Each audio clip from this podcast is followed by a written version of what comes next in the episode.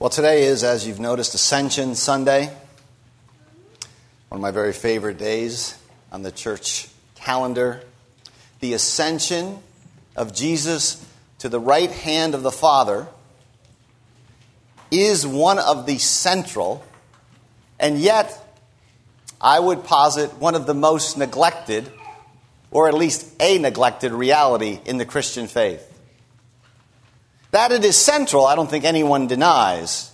We could see the centrality, the, the, you know, the capital importance of the ascension from the simple fact that it's enshrined, along with just a small handful of truths, in the ancient and universal creeds and confessions of the church, in the Apostles' Creed and in the Nicene Creed. Right, the church has from the beginning publicly confessed He ascended into heaven and is seated at the right hand of the Father, and from there he will come again in glory to judge the living and the dead. Now, by saying it's neglected, I certainly don't mean that it's fully ignored or that we have no sense of its importance. But it's underserved.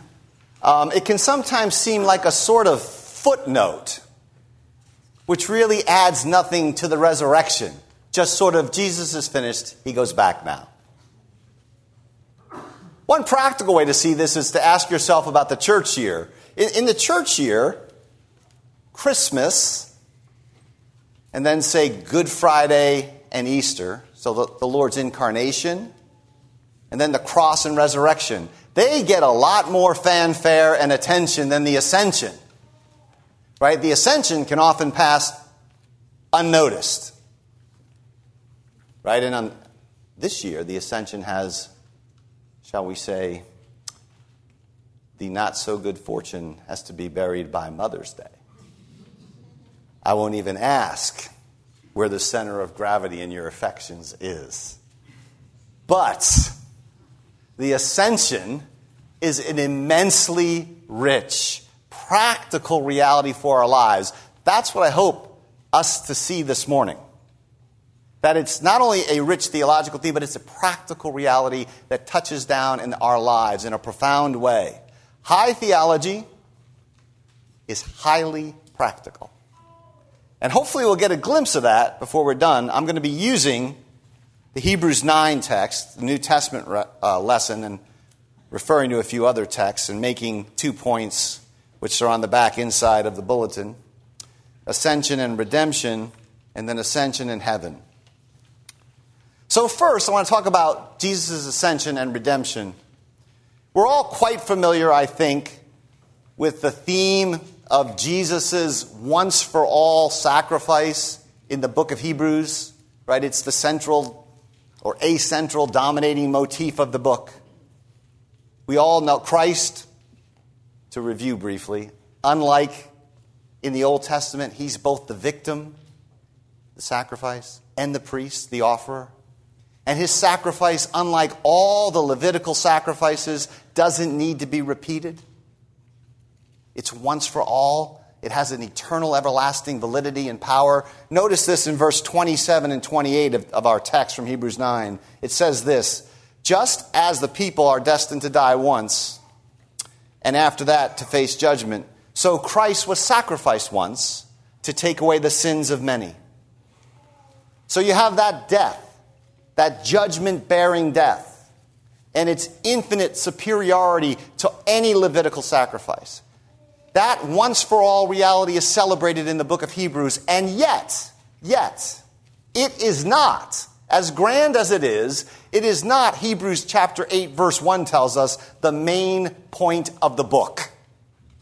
It is not the main point of the book.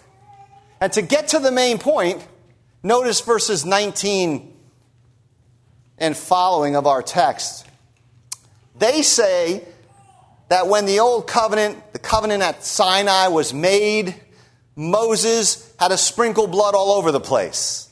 He sprinkles blood on the book, he sprinkles blood on the people, but it says he also had to sprinkle blood on the tabernacle and on all the vessels used for worship. So that whole earthly tabernacle that belonged to the wilderness people was sprinkled with the blood of the sacrifice when Moses made the covenant.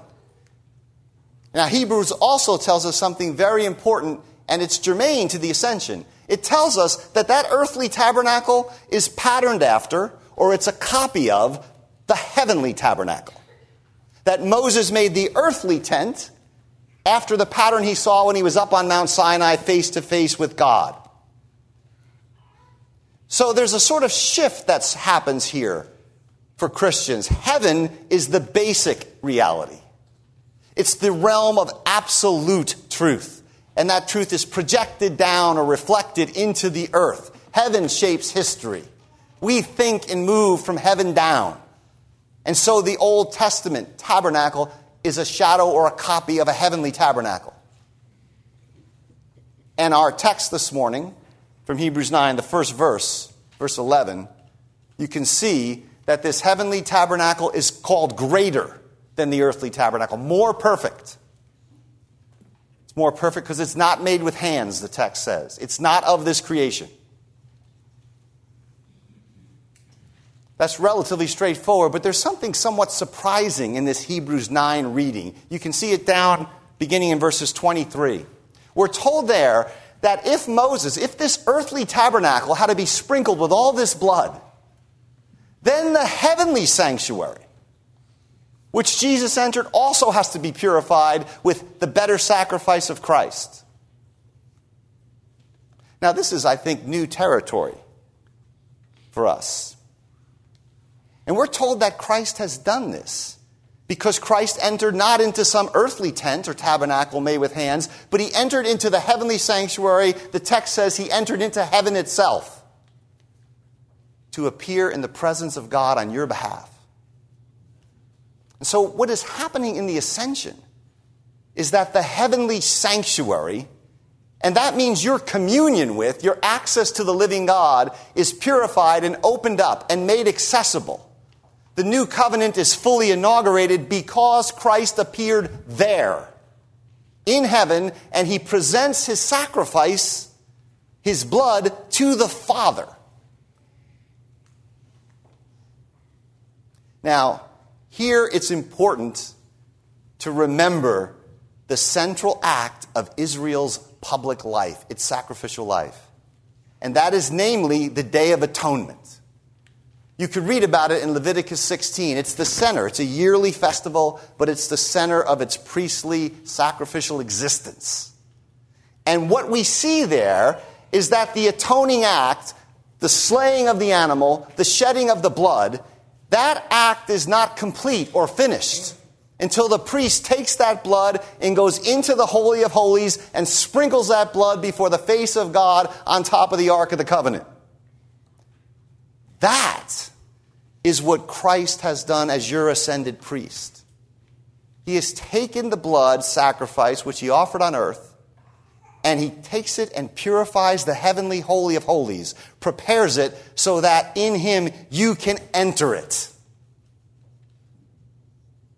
And you know, this is alluded to in a famous passage in Hebrews 12, which says that you've come to Mount Zion, to the heavenly Jerusalem, to myriads of angels, to the spirits of the righteous made perfect to Jesus, the mediator of a new covenant. And do you know what the text in Hebrews 12 says next? And to the sprinkled blood. That blood that was poured out on Calvary, which is now taken by Jesus into the heavenly tabernacle and sprinkled there before the face of God. That blood applied in that sanctuary opens your access to God. And without this action, of your ascended priest, you would not be saved. The text here in Hebrews 9 says, In this entrance, Jesus has secured eternal redemption. This is a remarkable statement. Christ takes his own blood, not, not literally, of course, but on, he presents his own atoning sacrifice. And he enters this heavenly tabernacle. And that action of Jesus on your behalf secures your eternal redemption. Without it, you would not be saved. So the ascension is not a nice footnote to the cross and the resurrection. Please understand this the ascension is a saving action. It's what makes the whole atoning work of Jesus effective because it presents that blood in the heavenly sanctuary. Your salvation is secured by Jesus' ascension and his ongoing appearance there now on your behalf. Right? We heard that sung in our hymn of preparation. Five bleeding wounds he bears, received on Calvary. They pour effectual prayers. They strongly plead for me. Where is this occurring? In the heavenly sanctuary where that blood has been applied. Forgive him, oh, forgive, they cry. Nor let that ransomed sinner die. The ascension is a saving act. As grand and as magnificent as the sacrifice of Christ is, it is this heavenly, saving, ascended ministry of Jesus that Hebrews 8 speaks of as the main point of the book. It would do us no good to have a risen Jesus wandering around in Jerusalem somewhere it would be of no value. You know what? Even if you could have a risen Jesus setting up some sort of massive command center in Jerusalem, and from there sending the Holy Spirit to fill everybody's hearts, it would still be deeply deficient because it wouldn't bring you to God in this heavenly sanctuary face to face with the Father. And that's what the atoning sacrifice is meant to do. And that brings us to the second point the ascension and heaven. So, in entering this heavenly tabernacle, Hebrews 9, verse 24 tells us Christ enters heaven itself. Heaven itself. Heaven should be thought of as a created place. It has creatures in it and angels. It has the spirits of righteous men made perfect. It has the human body and soul of Jesus. It's an unseen realm, but it's deeply real. Right? Part of the difficulty with this for us, I think, is that our imaginations think of heaven as a flighty, unreal, wispy, ephemeral place. And the book of Hebrews and the whole New Testament conceive of it as a realm of concrete, thick, deep reality that determines all other reality. It is the locale. Heaven is the locale of the heavenly Mount Zion, the location of the holy city, the New Jerusalem. And in heaven, angels and departed saints gather in Christ and they worship God face to face. And do you know what Hebrews 12 also tells you? It says, to that place, to that place, that heavenly Zion, that city, you have come. The ascension, it not only secures your salvation, it means that in Jesus, you're in Jesus, right? That means in Jesus, you've already come by faith to heaven.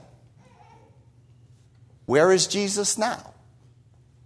He's in heaven, bodily, right? Having reached the end of his human des- his destiny, his calling, his vocation, which is face to face communion with his Father in the bond of the Spirit in embodied heavenly resurrection glory in the heavenly tabernacle.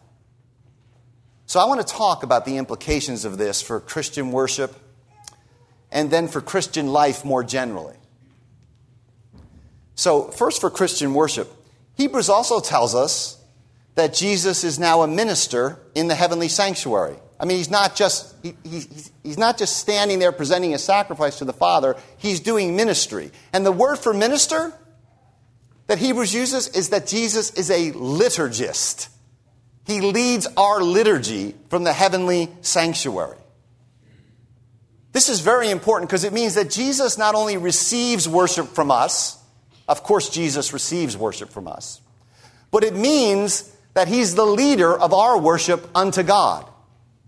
He's the, the pre, he's the pastor, if you will, in heaven, taking the worship of all the saints on earth and presenting it to God.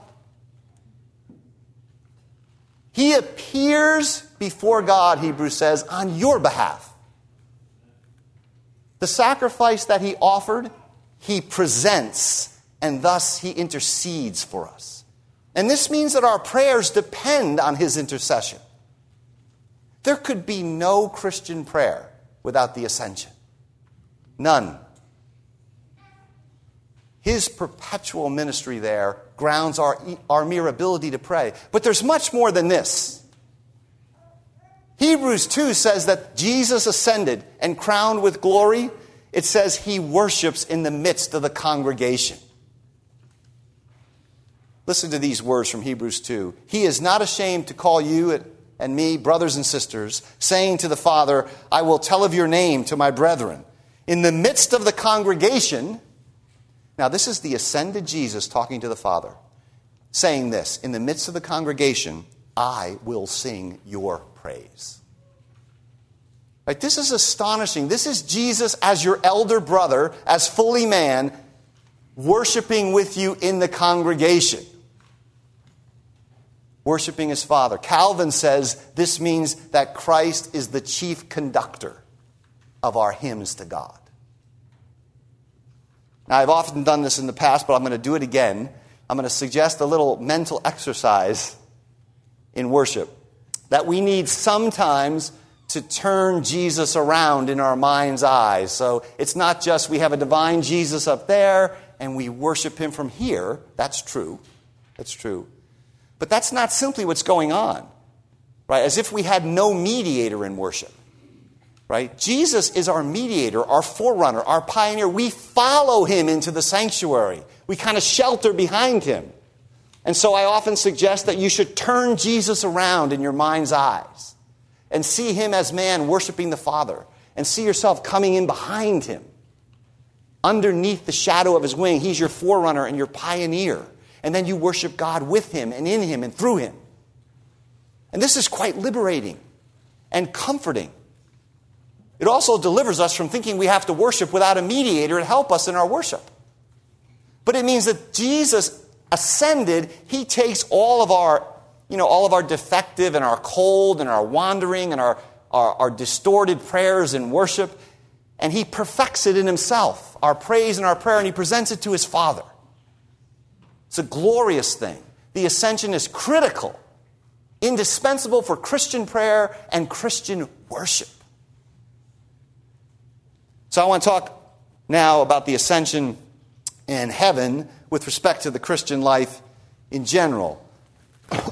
So Hebrews says, just alluded to it, that Jesus is your pioneer, your forerunner. And you know what this means. It means that his destiny is your destiny. The forerunner brings you to where he is. Right? This is simple enough, and he is in heaven. Right? The book of Hebrews describes the whole ministry of Jesus as bringing many sons to glory. Remember what Jesus prays in this high priestly prayer in John 17. He says, Father, I want those who you, whom you have given me, I want them to be where I am and to see my glory. Jesus' ascension begins to bring that to pass for you. It begins to bring you to where he is. Now, at this point, you should be thinking something like this, I think. That's preposterous.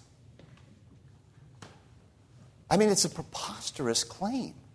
It seems to be self evidently not true. After all, everybody's sitting right here.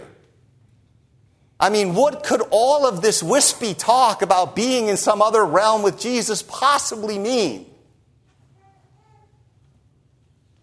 How could anyone take this kind of talk seriously? Perhaps if you haven't thought that, you haven't been scandalized enough by this language and how utterly shocking it is. But it's, beloved, it's the basic Christian claim. There's no Christianity without this. Let me put it a slightly different way. The ascension wrenches you out of this age, it lifts you up and out into heaven itself, where Jesus is. Again, that seems ridiculous. Now, it does it by faith and not yet by sight, to be sure, not finally, but really, really, you have come, Hebrews says, to your everlasting destiny in Jesus' ascension. Don't let anyone say something like this to you. Well, in principle, we've come to Mount Zion, but in reality, we're really still living in this earth, in this age. You know, in some sort of mysterious way. No. The New Testament claim is you have really actually, not fully, that's true. Not by sight yet, that's true, but by faith you have really come to this heavenly place in the ascension. The ascension lifts you out of this realm.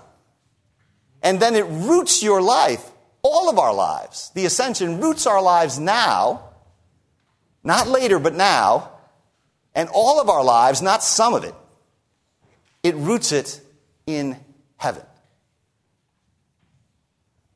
When you see the ascension, you should think, ah, that roots my life there.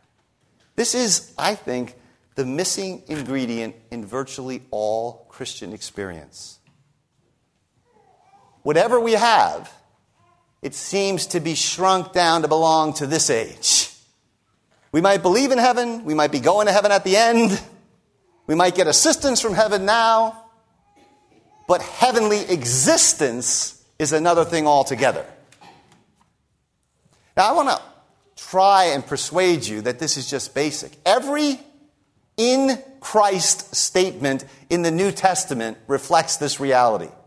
Every in Christ statement, to be in Christ, is to be in the sphere or the realm where Christ is, is to be in the ascended Christ and thus to be with him in heaven. This is why Ephesians 1, the grand book of being in Christ, Ephesians, opens. The book opens and says, We have every last blessing with Christ in the heavenly places.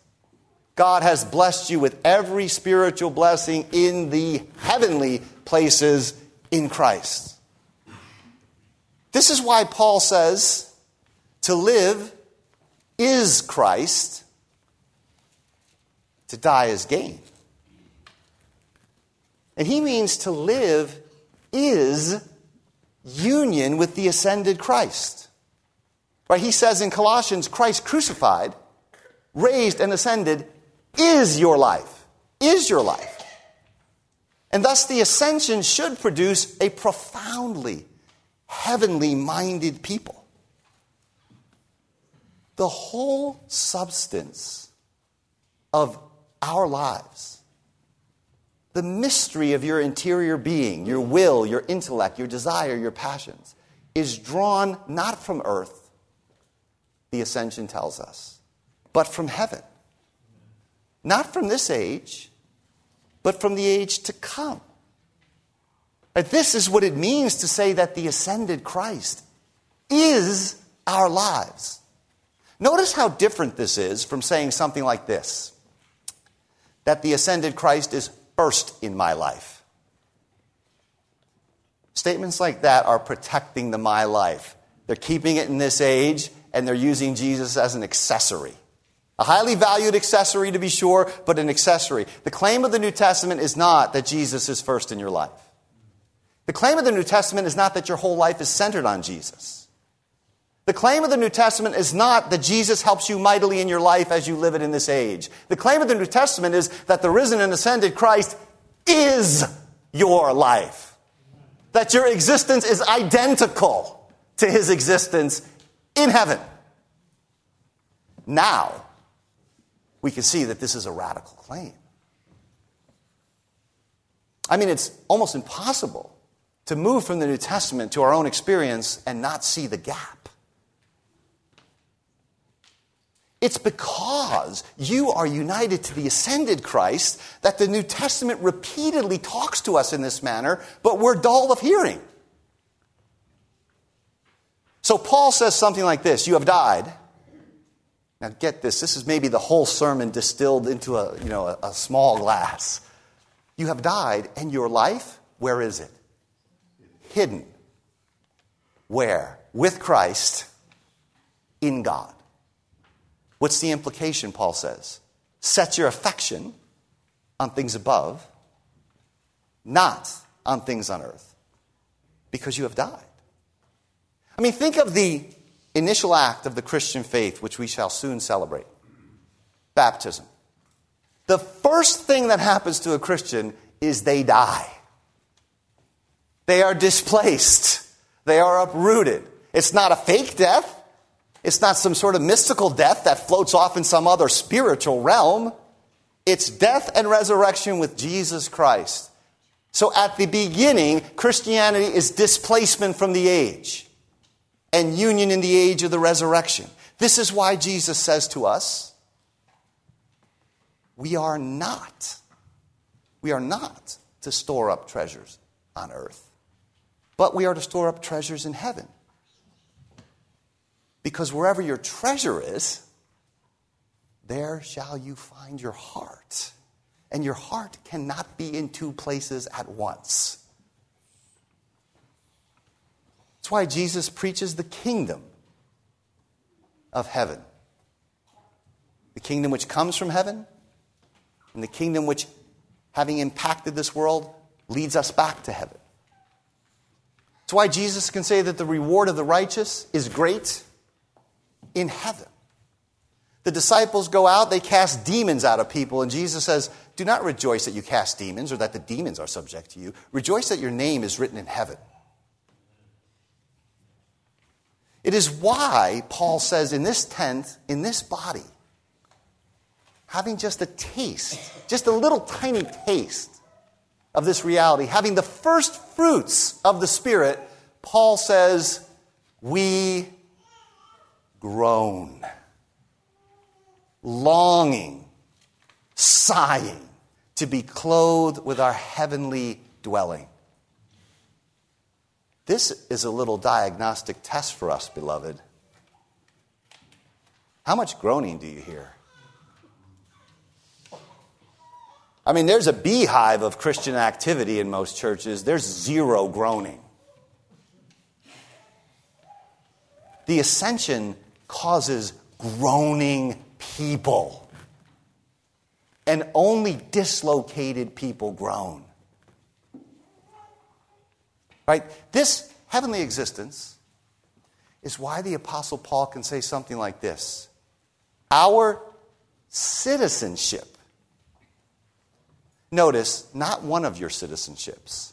Your citizenship is in heaven, from which we await the appearing of a Savior. Now, it's true, we have obligations to states and families and communities in this age. But the Bible actually never says you have two distinct citizenships. You have one citizenship. Your citizenship is in heaven. Your citizenship theologically is where you reside. It's your residence. It's your fundamental place, your location. It is where you are located when God takes his census. And that is in heaven. Because you are in Christ, and that's where he is. And so, this is why the New Testament repeatedly calls us strangers and aliens and pilgrims. It's why Hebrews 11 commends exiles who are looking for a better country, who don't have an earthly, lasting city, they desire a heavenly one. The language is so pervasive and so radical, we've domesticated it. Like we don't really even actually hear this language. Do you know what Paul says in 1 Corinthians 7? He says this. And this gets at the shock of this. He says, Let those who have wives live as if they had none. Let those who buy and sell, who have to engage in economic activity, be as if they did not engage in economic activity. Let those who have to deal with the world, he says, be as if they did not deal with it. That's the kind of holy detachment that this is producing. It's such a shocking text that people don't know what to do with it. Let those who celebrate Mother's Day, I'll let you guys finish that. Right? I'll let you finish it. We have a hope and it's because of the ascension that we have this hope. Paul says, you've, in the gospel, you've heard of a hope stored up for you in heaven. Right? Peter uses the same language. Through the gospel, you've heard of a living hope, an inheritance reserved in heaven. And we wait. The ascension is why we wait for his son from heaven. We see at the end of the Bible the city to which we've already come. We see that city descend and come down out of heaven from God. So I want to persuade you and exhort you. Your eternal salvation, but also our piety, our prayer, our worship, our whole orientation as human beings is shaped and secured by the glory of the ascended Christ. He has appeared in heaven in the heavenly tabernacle on your behalf, for you. And in him you have come. You have come to that heavenly city. And yet you wait. We wait for the day of his appearing. You can see that in verse 28 of our text. We wait for the day when faith gives way to sight. Because this ascended one, and we saw this in the Acts New Testament reading as well, the ascended one is the coming one who will indeed bring us to share in his face to face communion with his Father in glory. Glory be to God for the ascension of Christ. In it lies your whole life, your security, your hope. Amen.